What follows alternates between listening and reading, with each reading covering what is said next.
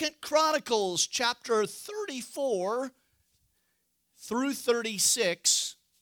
And please bear with me. I know there's a lot of verses tonight, but I want to put these three chapters in context because we're going to see the decline of a nation after a good king. So, Josiah was eight years old when he became king, and he reigned 31 years in Jerusalem. Let's pray. Father, we thank you for your word, and Lord, we, we do pray for our brothers and sisters in the western states, and Lord, in the north as well, that are still locked down and aren't able to meet, Lord, as the body of Christ, as you have commanded us to do, as we will see when we get to Hebrews. And so, Lord, that you would strengthen them during this time. Lord, that you would strengthen us all during these times. And as we will see today, Lord, the cure for it all for the body of Christ is your word. It is your Holy Spirit that gives us the power, the dunamis, to live this life. So, Lord, thank you again and bless those who are watching us tonight in Jesus' name. Amen. And we are thankful. Our system went down during worship, so it's back up. Great to see everybody online tonight. I, I feel like um, somebody's against us. Every please, when you come in, just pray for the computers. Literally, that the technology works. There is no reason for what, the, the problems we have, but we continue to have them every once in a while. God's trying to get this message out, and the devil's trying every, everything he can to squash it, but we won't let him. Amen? Amen. Josiah became king at eight year. Can you imagine an eight year old king having the keys to the kingdom? What do you do with a kid like that? You can't tell him no. He doesn't. He doesn't want the Lucky Charms for breakfast. He's the king. He reigns 31 years in Jerusalem. And I love how the Bible, by the Holy Spirit, describes this in verse 2 that he did what was right in the sight of the Lord, and he walked in the ways of his father David, and he did not turn aside to the right hand or to the left. So, where are we? We left off with Amnon, who was the son of Manasseh, who Manasseh was the most wicked king, remember that from last week, and yet had the greatest redemption in the Bible next to Paul. And he came back to the Lord, started to have reforms inside of Israel, did what he could, but his son Amnon took the reins and plunged the nation right back into idolatry. And Josiah comes on the throne at eight years old after having a wicked father. So, note with me in verse 3 For in the um, eighth year of his reign, while he was still young, he began to seek the God of his father David. And in the twelfth year, he began to purge Judah and Jerusalem of the high places and of the wooden images and the carved images and the molded images. Now, think about this. He's got the priest around him, whoever is tutoring him, he is learning about the things of the Lord at eight years old. Don't dumb down God's word, even to the little ones. But notice there is a progression there. And about four years later, at 12 years old, he starts these reforms. Now remember, this is him, him being schooled in this and being taught, but at 12 years old, he gives the command to start this work. What does that tell me? That tells me that young people can seek the Lord their God. That's why, I don't mean to be the broken record, that's why we're trying to do what we're doing up in Arrowwood, so that we can get young people, notice, while they're still young, to start to seek the God of their fathers. He says that he started to purge Judah and Jerusalem of the high places of the wooden images and the carved images and the molten images. Now, we've seen this before from some of the kings. We've seen some reform that has come in. Yeah, uh, when I used to go to Mauritius all the time, that was a little island in the middle of the Indian Ocean, long time ago. And every once in a while, when I'd go there, I'd see some road projects. And I said, What's going on? They're like, Oh, an election's coming. uh, they, they fixed this road or that road, and then people think, oh, the leader's doing a good job. And then when the election's done, nothing happens inside of the country. And I thought to myself, well, that's interesting. That's kind of like how we are in our nation. Some reforms here or there, but we're going to see that while some did some reforms in the past, they never went far enough. Josiah, as we will see, will be the one who goes and takes the reform to the best degree. And so he broke down the altars of the Baals in his presence. What does that mean? That means he didn't just sit in his office. What did he do? He went out and he participated in it. Now, just wrap your head around a leader participating in getting rid of evil. Don't you want a guy like this as a leader? To participate in removing evil, not promoting evil. He said that he did it in his presence, and the incense altars which were above them he cut down, and the wooden images, the carved images, and the molded images he broke into pieces and made them dust and scattered them on the graves of those who had sacrificed. This guy is all in. He did what no one had done before. He not only broke them down, but he ground them into pieces so that no one could use it again. That's the difference in Josiah.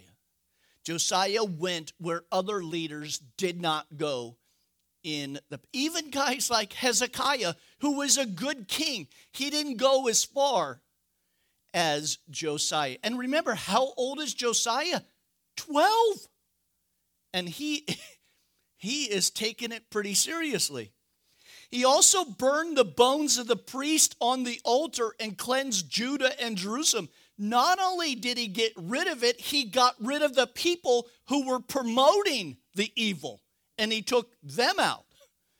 Don't get excited. Calm down. And so he did these in the cities of Manasseh, Ephraim, Simeon, as far as Naphtali, all around with axes. That means he took it to the areas in which he wasn't king. But it, by this time, the Assyrians have already come and destroyed Samaria and, for the most part, the northern tribes. But he goes into those areas and he helps bring right back. Verse 7 And when he had broken down the altar and the wooden images, notice it, it clarifies it for it. He had beaten the carved images into powder and cut down all the incense altars throughout all the land of Israel, and he returned to Jerusalem. So he made sure, as a leader, that the work was done. He didn't just rely upon those, he said, hey, go out and do it. He watched it happen. And I don't know about you, but I would love to see the video of that. Maybe this kid, 12, by this time, 13, 14, maybe he's wielding an axe himself. You see, the Bible is very clear. It's not just words, it's deeds that are so important. So it's not enough just to say that you want revival. What are you actively doing about it? Amen? What are the deeds that you can, and I don't mean to say it this way, show somebody else that, hey, I'm actively trying to do something different? Not just say it, because words are still cheap. It's about action. What if Jesus said, I really love you? Trust me. But the cross demonstrated his love towards us. While we were yet sinners, Christ died for us. That was action that was displayed for us. Well, in the 18th year of his reign, when he had purged the land and the temple, he sent Shaphan, the son of Azaliah, Manasseh, the governor of the city, and Joah, the son of Jehoahaz, the recorder, please note with me, to repair the house of the Lord. Now, Manasseh, after he had started his reforms, he started to repair the temple, but it was not finished. And so he starts to repair the house of his God. Now, when they came to Hilkiah the high priest, they delivered the money that was brought into the house of the Lord, which the Levites who kept the doors had gathered from the hands of Manasseh, Ephraim, and the remnant of Israel, from all of Judah and Benjamin, which he had brought back to Jerusalem. And then they put it into the hands of the foreman who had the oversight of the house of the Lord. And they gave it to the workmen who had worked in the house of the Lord to repair and to restore the house. And they gave it to the craftsmen and the builders to buy hewn stone and timber for the beams, to the floors of the house which the kings of Judah had destroyed. And the men did work, please note with me, faithfully. And their overseers were these guys. but note with me, of whom were skillful with instruments, not only of music, right, but of craftsmen. God blessed these men and women to do this work. It was a gift from God. Who were over the burden bearers, who were over the overseers, who did all the work in kind service, and some of the Levites who were the scribes and the offers, officers and the gatekeepers. Now, when they brought out the money that they brought into the house of the Lord, Hilkiah the priest, notice, found the book of the law of the Lord given by Moses. And then Hilkiah answered and said to Shaphan the scribe, I have found the book of the law in the house of the Lord. And Hilkiah gave the book to Shaphan. And so Shaphan carried the book to the king, bringing the king word, saying, All that I was committed to your servant, they are doing. And they have gathered the money that was found in the house of the Lord. And they have delivered it into the hands of the overseers and the workmen.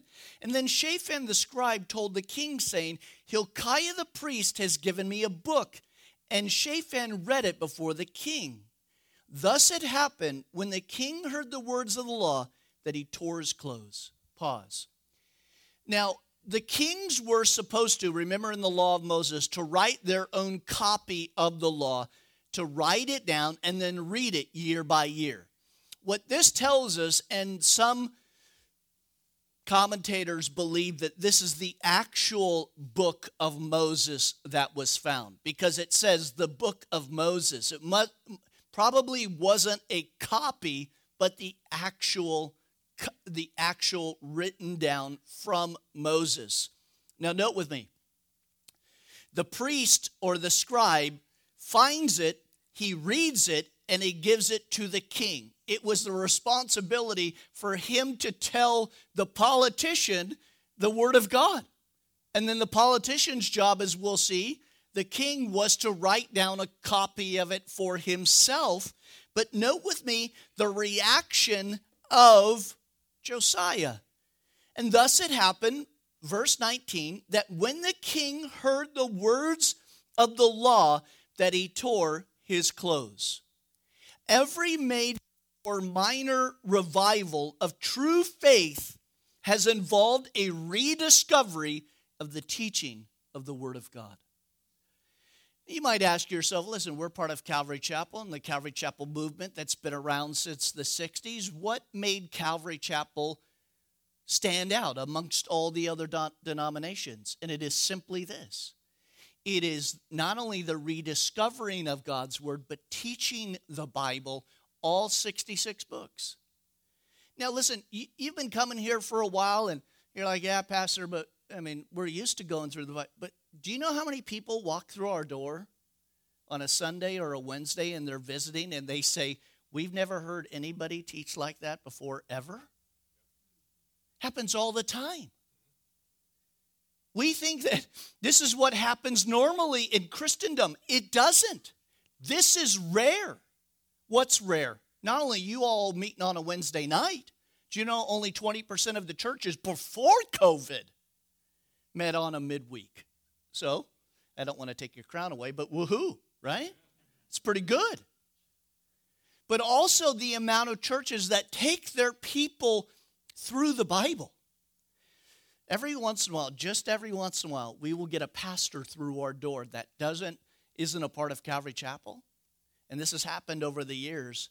And he he'll come up to me at the end of the service and tell me that he's a pastor and I'll ask him, you know, like Number one, how did you find us? How did you walk through our door? I mean, going through the hood here, right?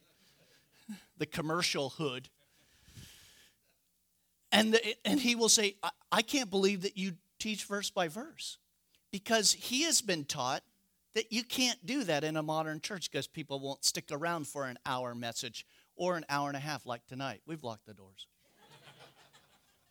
That's why I think most people want to sit at home in their pajamas. They're like, I know he's going to go long. Guys, revival is always tied to God's word. Listen to this. And yet, we have a lack of teaching God's word in our country. What does that tell us? It tells us that we have very surfacey Christians. We don't have depth to them because they're not being fed and being taught. Paul says they're just being milk fed. And I don't know about you, but at some point when you're a kid, you're done with the milk and then you get meat. Meat grows the brain, protein grows the brain. I'm not even going to, don't send me letters from you ve- vegan people about bean sprouts. I don't want to hear it. Every major or minor revival of true faith has involved the rediscovering of God's Word. Everybody got that? That's for the last 2,000 years. Guys, there have been so many times in Christian history for the last 2,000 years that people were forbidden to read the Bible.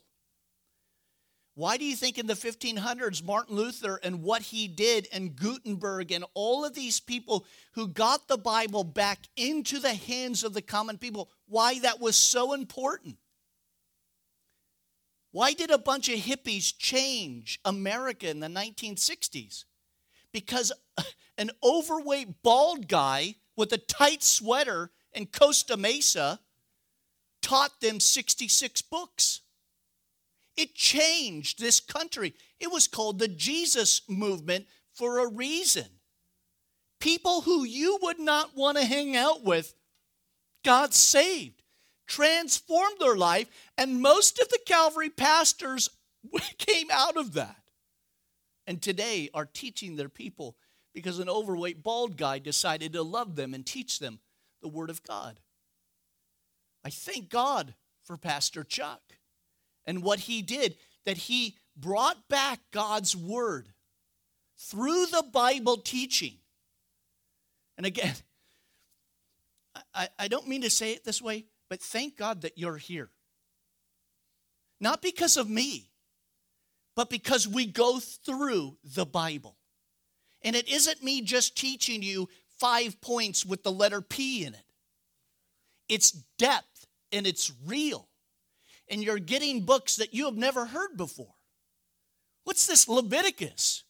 Let's get people saved during the Old Testament? Yes.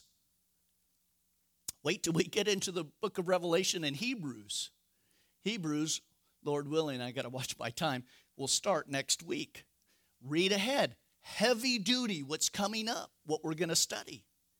But it all comes back to, notice verse 19, the words of the law, the Bible. It is simply the Bible. Amos 8 says, There is a coming famine, not for bread, but for the hearing of the word of God. People are so hungry for truth in our country, and especially inside of the church there are hard times as a pastor. I don't want to sugarcoat it. There's a lot of stress, there's a lot of whatever that goes on. But what allows me to go every single week and come here is when someone comes up to me and says that very thing. I've learned more today than I've learned in my church before decades. Well, that's just me opening up God's Word and taking us through the Bible. And I love to hear your excitement when you see a passage you've never seen before. You, you've heard history. Yes, history. And remember what God tells us even through the history books of God's Word. Let's continue, or I will not finish. And so the king commanded Hilkiah, Ahikam, the son of Shaphan, Abdon, the son of Micah, Shaphan the scribe, and Asa, the servant of the king, saying, Go inquire of the Lord for me and for those who are left in Israel and Judah concerning the words of the book that is found. For great is the wrath of the Lord that is poured out upon us because our fathers have not kept the word of the Lord to do according to all that was written in the book. That means Josiah heard and he heard those passage of okay if it, if you do this it'll go well with you. But if you don't do good then this will happen to you. So he wants them to go hear from god. And so so verse 22 hilkiah and those uh, the king had appointed went to huda. And, and again ladies if you're looking for names for your next child huda or huldah however you want to say it, the prophetess, the wife of Shallum, the son of Tokath, the son of Hasrith, the keeper of the wardrobe. So, this is a, a woman who's married to the guy who's the keeper of the wardrobe. Everybody got that? But she's a prophetess, so God speaks through her. Notice in the second quarter, and they spoke to her to that effect. And she answered and said, Thus says the Lord God of Israel Tell the man who sent me, or tell the man who sent you to me, thus says the Lord. Behold, I will bring calamity on this place and on the inhabitants. All the curses that are written in the book, which they have read before the king of Judah, because they have forsaken me, burned incense to other gods, that they might provoke me to anger with all the words of their hand. Therefore, my wrath will be poured out on this place and not be quenched, which means you can't stop it.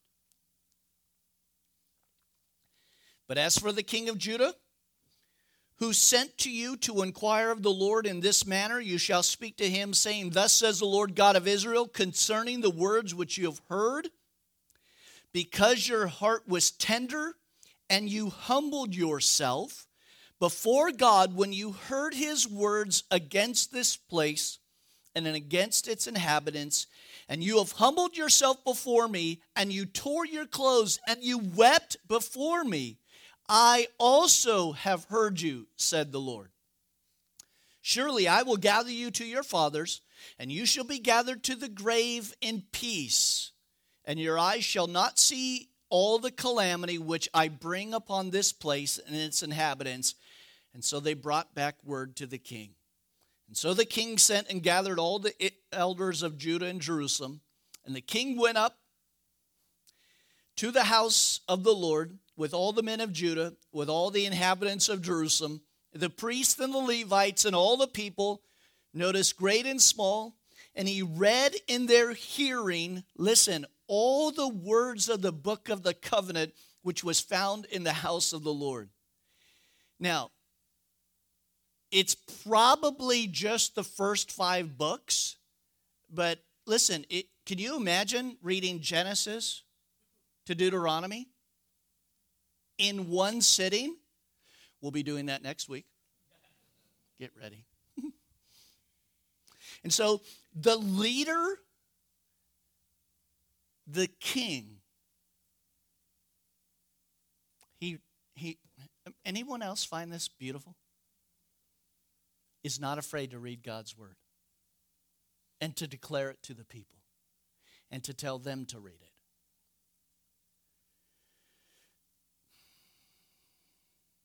And so the king stood, verse 31, in his place and made a covenant before the Lord God to follow the Lord and to keep his commandments and his testimonies and his statutes with all of his heart, with all of his soul, and to perform the works of the covenant that were written in the book. Now, pause he knows that the nation is, listen, everybody, come back for a minute.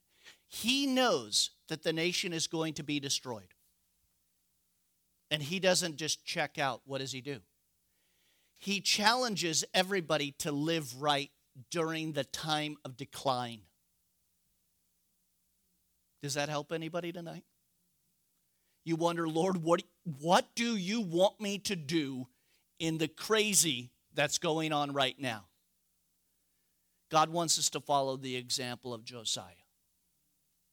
The calamity may not come right now to us during our time, but that doesn't mean that we stop doing what we are doing, which is living a righteous life that God has called us to do, to be an example and to tell people about Jesus. It would be real easy for us to just say, listen, we bought some land in Idaho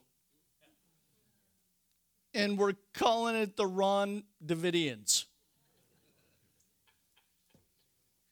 Get your dried soup. Right? We could totally check out of society. That's not what Josiah does.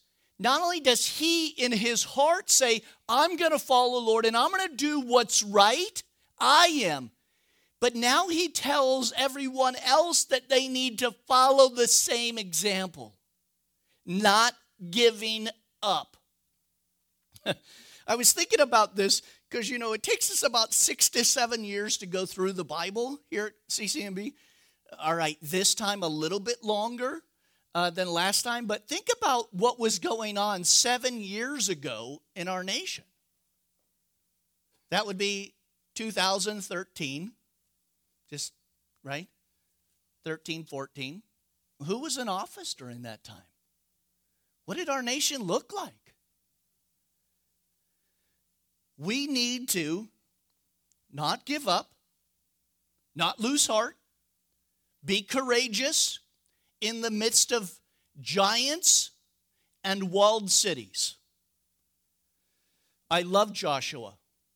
He is one of my favorites in the Old Testament. Be strong and, and be of good courage, he says. Don't lose heart. And let's come back to the Bible.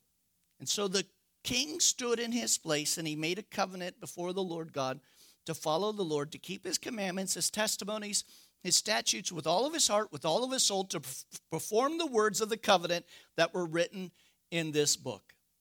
And he made all who were present in Jerusalem and Benjamin. I would like you to underline this phrase take a stand. That is a good leader. A good leader rallies people a good leader challenges people. And I love this. Underline it, highlight it. Send it to somebody tomorrow. Take a stand. Take a stand for what, Pastor? Well, for God's word and for us, the gathering together of His church. Take a stand.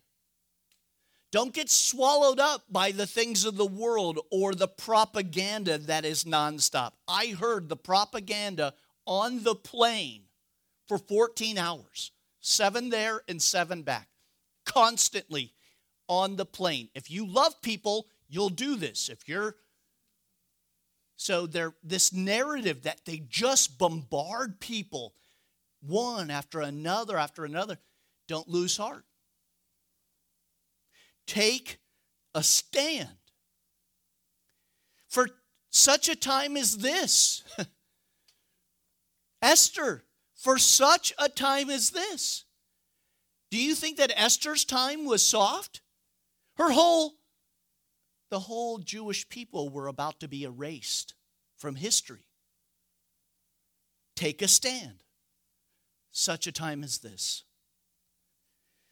And so the inhabitants of Jerusalem did according to the covenant of God, the God of their fathers. Thus Josiah removed all the abominations from the country that belonged to the children of Israel, and he made all who were present in the Lord diligently serve the Lord their God all of his days, and they did not depart from following the Lord God of their fathers. Now, we'll get to it here, but listen, the prophets go to Josiah and tell him, just so you know, your people are going to walk away from God when you're gone. That's what he knows. And yet he still does what he does, knowing that the nation is going to go backwards after he leaves office. He knows that. He could have quit, but he didn't. What does he do?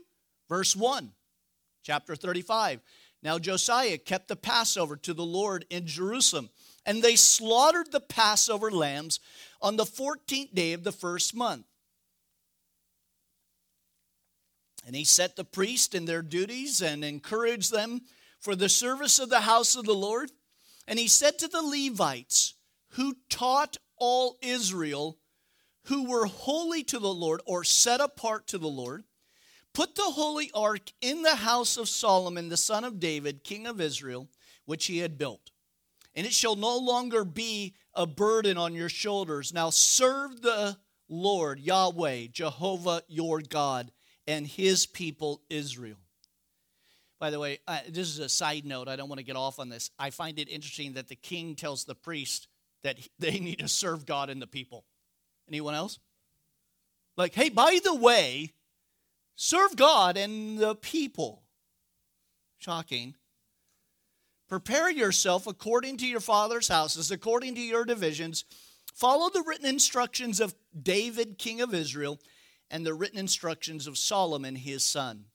And stand in the holy place according to the division of their fathers, and of their houses, and of your brethren, the lay people, and according to the division of the fathers' houses of the Levites.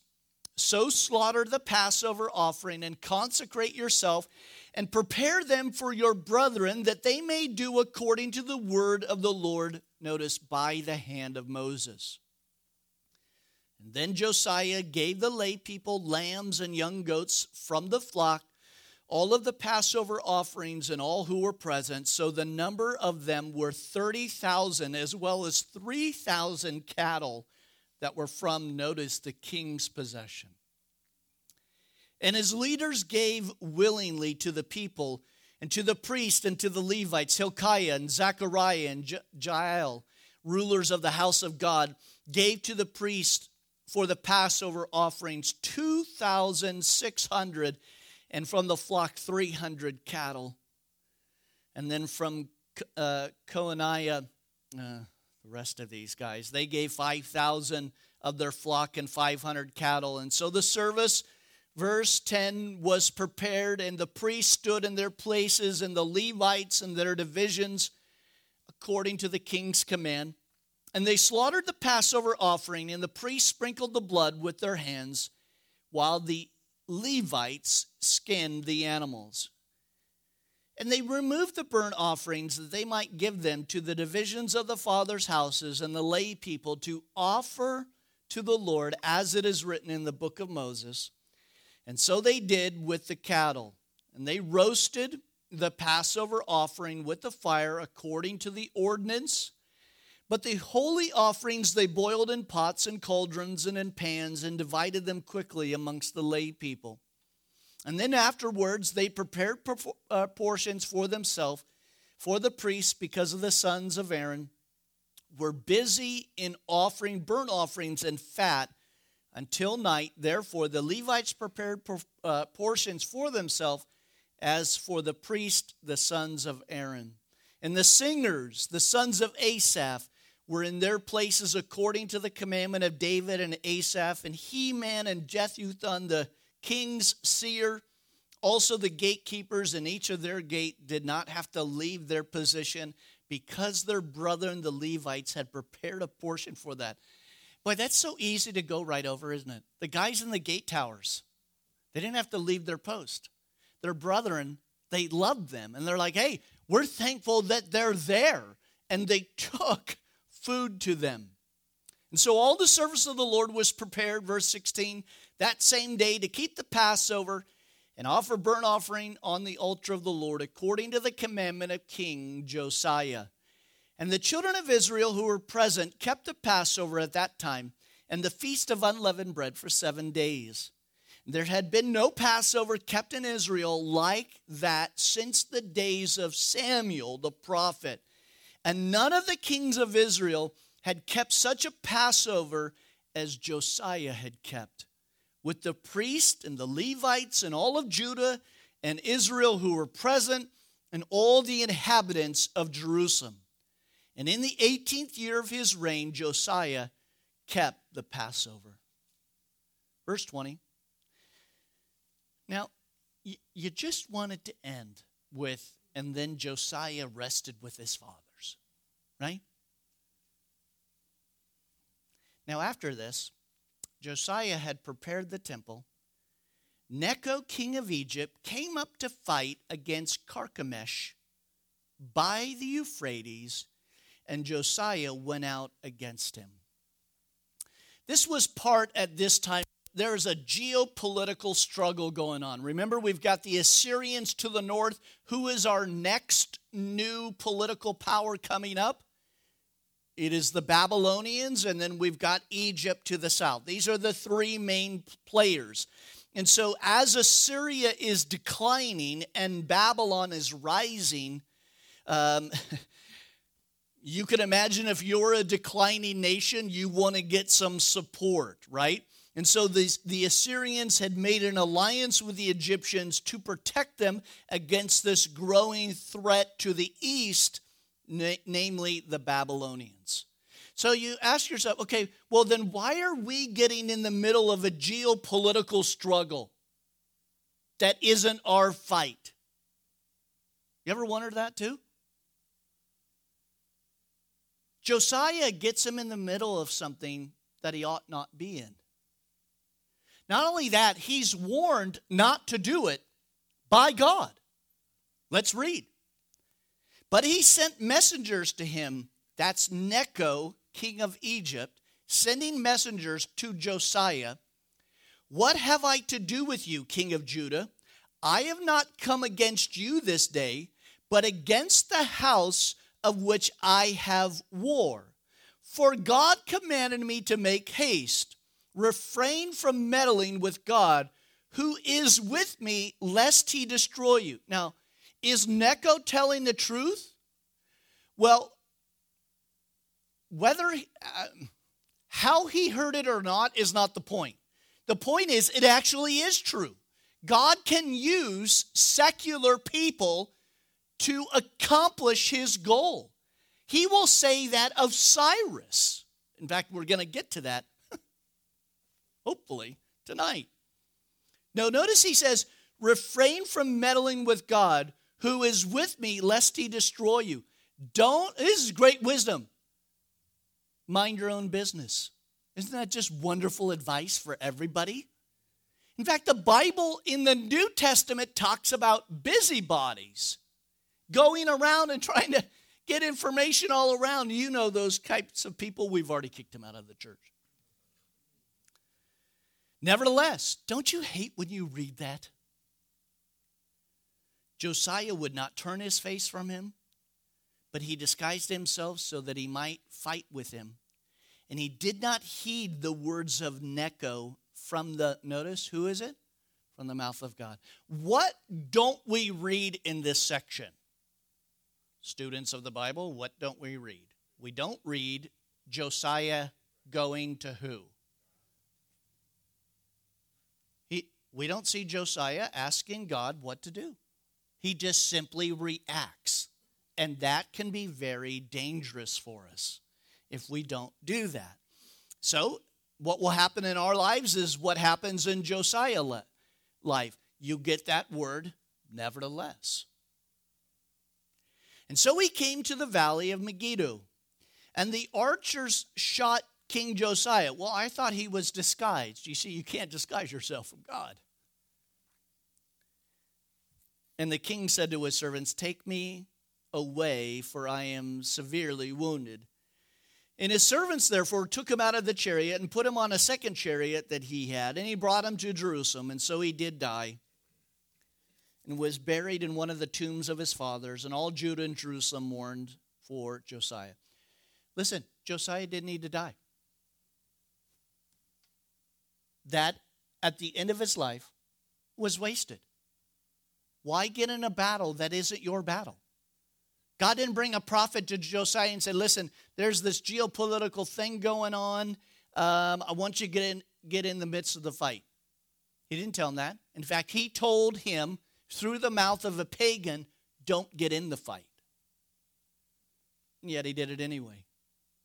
And what's the result? He went home early. I'm not saying Josiah isn't saved. He is saved. We're going to see him in heaven. Great reforms, buddy. Dumb thing at the end, but great reforms. And you know what he'll say to us? The same thing. We're not above it. We do really dumb things all the time. Don't, don't think that we don't act like Josiah or like Manasseh or Hezekiah, who asked for 15 more years and he should have had it. He should have just gone home to be with the Lord. Now, listen, Jeremiah also lamented for Josiah, and to this day, all the singing men and the singing women speak of Josiah in their lamentations that they made it a custom in Israel, and indeed are they not written in the laments, in lamentations. Now, the rest of the acts of Josiah and his goodness. Listen to the Holy Spirit here. He's good. He did something dumb at the end, but for the most part, he was a good man according to what was written in the law of the Lord. Why was he good? Because he followed God's word. And his deeds from the first unto the last, indeed, are they not written in the book of the kings of Israel and Judah? Now, Jeremiah, for the most part, as we will see here, is the one who is chronicling next chapter, last chapter, chapter 36, the decline of the nation. And so he was there for Josiah, and God allowed Jeremiah to witness everything that he witnessed. He was the eyes so that he would write down for future generations what he saw. And what he saw was the Spirit of God departing from the temple. He's sitting opposite the Temple Mount and he sees that. So, Jeremiah is a wonderful book. Sadly, Jeremiah is one of, that's why they call him the weeping prophet. Never had any converts in his ministry. He was around simply to watch the decline of a nation. I mean, think about that. You're like, whoa, I can't wait. This is great. I got the prophet job. This is awesome. The benefits are huge. Okay, Lord, what do you want me to do? I want you to watch and write down the decline of a nation. Can I get another gig? That was his job. His job was to be around, to tell the leaders the truth, to be thrown in a miry pit, to be persecuted, but ultimately declare to us the truth of what he saw. And so the people of the land took Jehoahaz, the son of Josiah, and made him king in his father's stead in Jerusalem. Now, Jehoahaz was 23 years old when he became king, and he reigned how long? Three months. It's like he got impeached after he got elected. Oh. Let's see if this comes to play. Now, the king of Egypt deposed him at Jerusalem, and he imposed on the land a tribute of 100 talents of silver and of gold. And then the king of Egypt made Jehoahaz's brother Eliakim, you got to follow these, it's kind of confusing. Eliakim, king over Judah and Jerusalem, and changed his name to Jehoiakim. Why? What's wrong with his name? Huh? So we went from, oh, let's do it again. The king of Egypt made Jehoahaz's brother Eliakim king over Judah and Jerusalem, and he changed his name to Jehoiakim. And Necho took Jehoahaz, his brother, and carried him off to Egypt. Okay. Mm-hmm. Verse 5. Now, Jehoiakim was 25 years old when he became king, and he reigned 11 years in Jerusalem, and he did evil in the sight of the Lord his God. And then it's verse 6. Here he is. The one and only, top dog, big cheese, Nebuchadnezzar. King of Babylon came against him and bound him in bronze fetters and carried him off to Babylon. Nebuchadnezzar, king of Babylon, this new empire, the Babylonian Empire, was concerned with Judah because of its strategic position in relation to the empires of Egypt and Assyria. And so, if you're looking at the Middle East, where Israel is, where Egypt is, and where Assyria is, if you had Israel, you had now all of the routes. That is why Israel is literally at the crossroads of the world, because it is a great place. All world leaders have known that, from Alexander the Great to the Caesars knew that, as well as Cyrus. Well, Nebuchadnezzar now focuses his attention and he knows that they are small, right? Assyria has, for the most part, taken the Uh, taken. That's good. He had taken the northern tribes, and now he sets up this vassal state. The captivity of Judah took place in three stages, if you're taking note. And I don't want to, I didn't want to get into, you guys have done so well lately with history. I just didn't want to do that to you tonight. But you can go back, you can read Jeremiah, the, uh, the other prophets, as well as Kings, and get a, a better understanding of what's going on. But there are three different deportations that Babylon did with Israel. In 605 BC, this is what we're talking about here. Nebuchadnezzar enters Jerusalem and made Jehoiakim a vassal. That means it's a puppet regime and he takes to Babylon a small group of men. Anybody know? You'll get a mint tonight. We just restocked. What young man was in the first group of captives? Daniel, Shadrach, Meshach, and Abednego.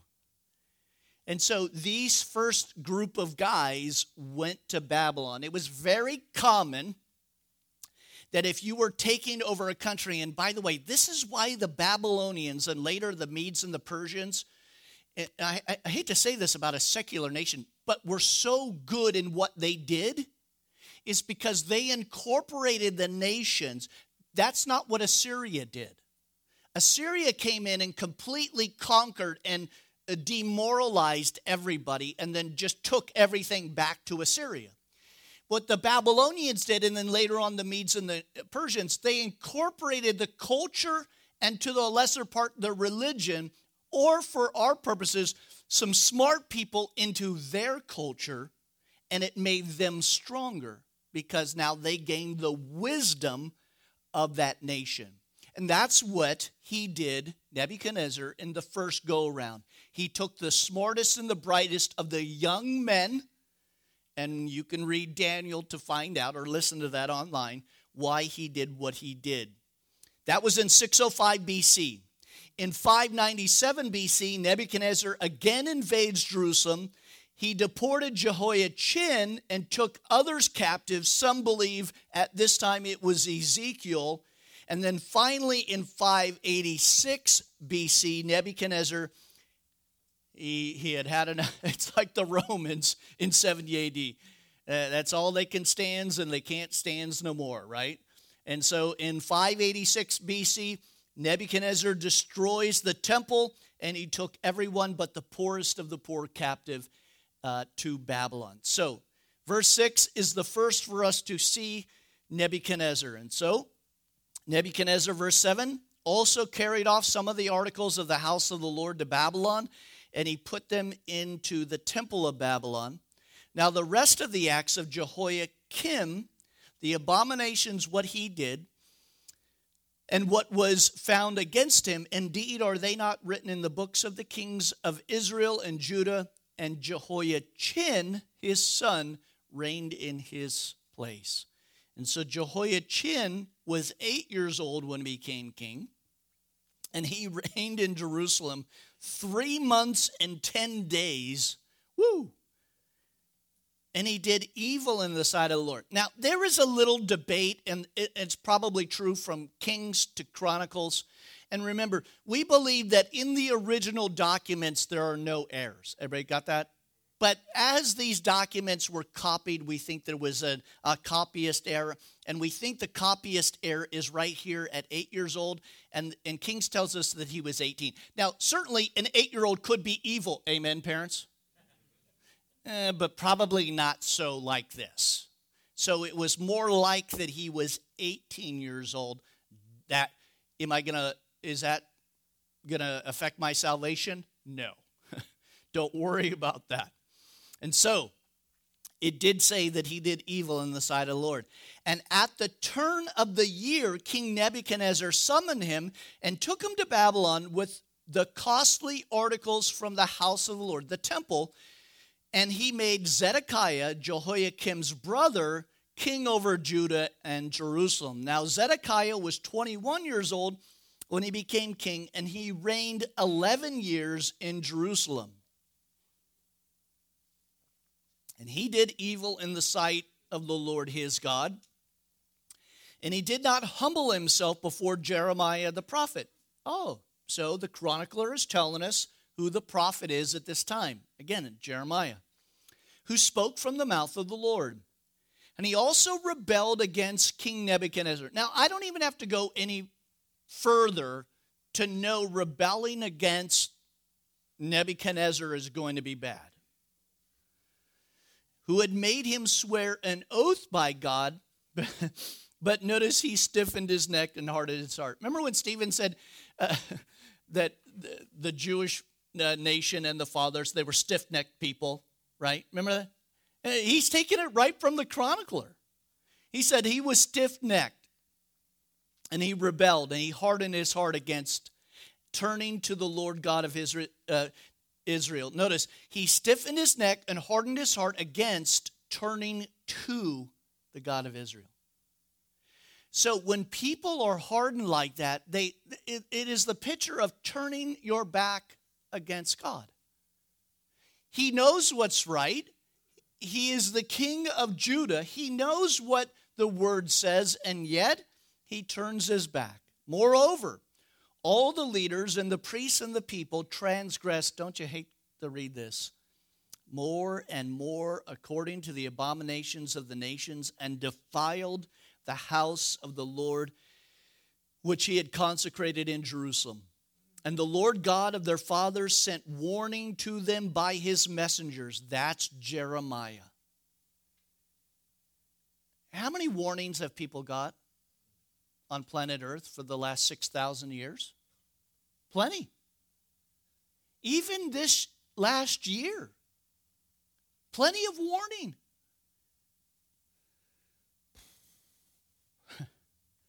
Notice rising up early and sending them because he had compassion on his people and on his dwelling place. I, I don't know about you, but what amazes me about God is his love and his long suffering and his compassion towards those who are in total rebellion against him. Amen? I'll wait.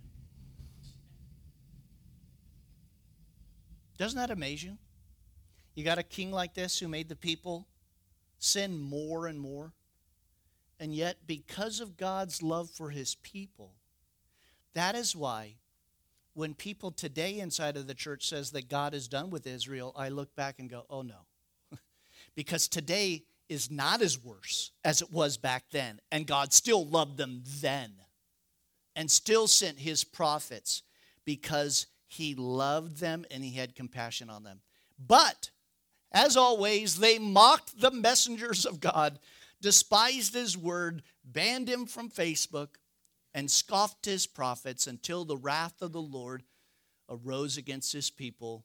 Please note with me how tragic the Spirit says, for there was no remedy. Guys, there's no remedy for people rebelling against the Lord aside from the blood of the Lamb. There is no remedy. You can't come back from that unless Jesus Christ is in your life.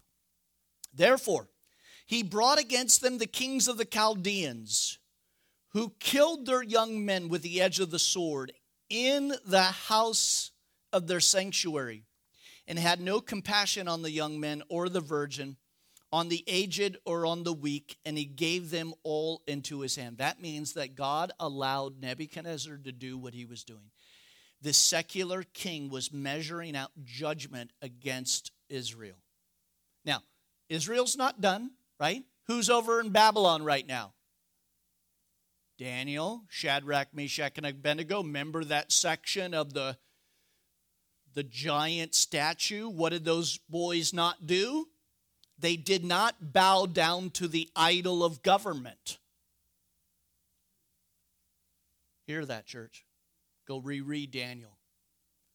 Let those boys stir in your heart that we would not bow to the man, to the government, but we would stand for Jesus above all else. Well, Pastor, that means we might be thrown in the fire. All righty. Right on, right on. Then so be it. But I will not bow before government. I only bow before the true and the living God. That's Jesus. But I see way too many people bowing. Daniel is there. Ezekiel is there. Later on, later on, only about 50,000 will come back into the land because they will be so comfortable in their new land. Well, let's continue. Sorry. I was going off on Daniel. I, I want to open it up and teach it right now. I love that section. I love and I don't mean it this way. I love how they stood toe to toe with the king and they could care less what he said or threatened them with. They just said, Look, you can throw us in the fire. Two things are going to happen. One, our God is able, is able to deliver us out of the fire. Or two, we're going home. But we're never going to bow to you. Those were teenage boys who said that. That warms my heart just like this young Josiah who made reforms. Amen. Well, then finish, Pastor. Okay, I'm trying. Stop talking to yourself. Okay. In all the articles of the house of God, great, great and small, the treasuries of the house of the Lord and the treasuries of the king and of his leaders, they all took back to Babylon. And they burned the house of God, broke down the walls of Jerusalem, burned all of its palaces with fire and destroyed all of its precious possessions. Okay, now I don't want to get into a whole thing because I'm totally out of time, but a lot of people ask right now anybody know what the great question of, of what article did Nebuchadnezzar take or not take from the temple? Where's the Ark of the Covenant? Now, we all know that Indiana Jones found it later.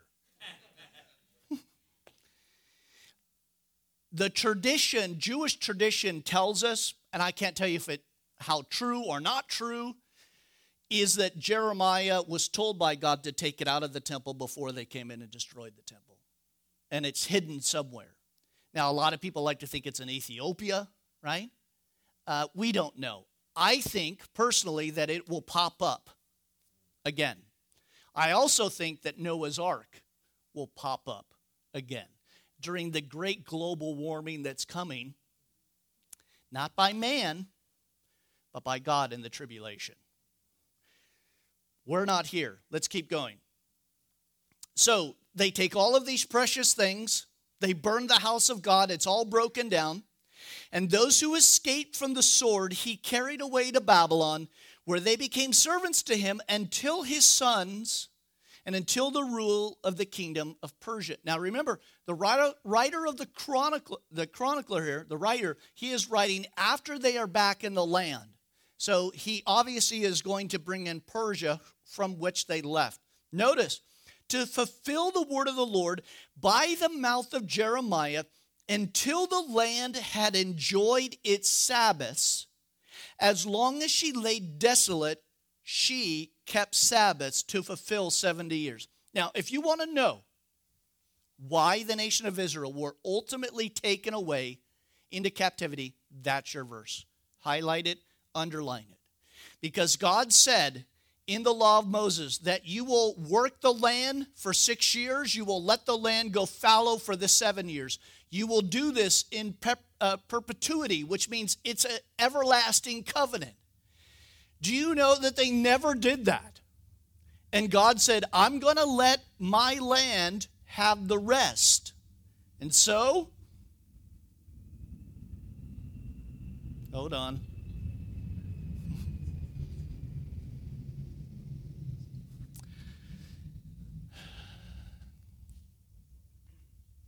Let me read to you from Leviticus chapter 26.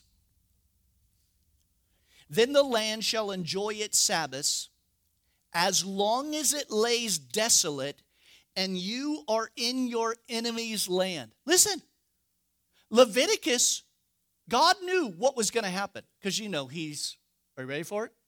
God. He knew what was going to happen. So he writes this in Leviticus. You would think at some point someone would have read it, read the Bible. He says, Then the land shall enjoy its Sabbaths as long as it lies desolate and you are in your enemy's land. Then the land shall have rest and enjoy its Sabbaths. As long as it lays desolate, it shall rest. For the time it did not rest on your Sabbaths, which you dwelt in the land. So Jeremiah speaks here of the 70 years in which it lays fallow. Now, why is that so important? Because the children of Israel who are in Babylon and later on in Persia, they should know that they are only there for how long? 70 years. And yet, very few of them come back into the land.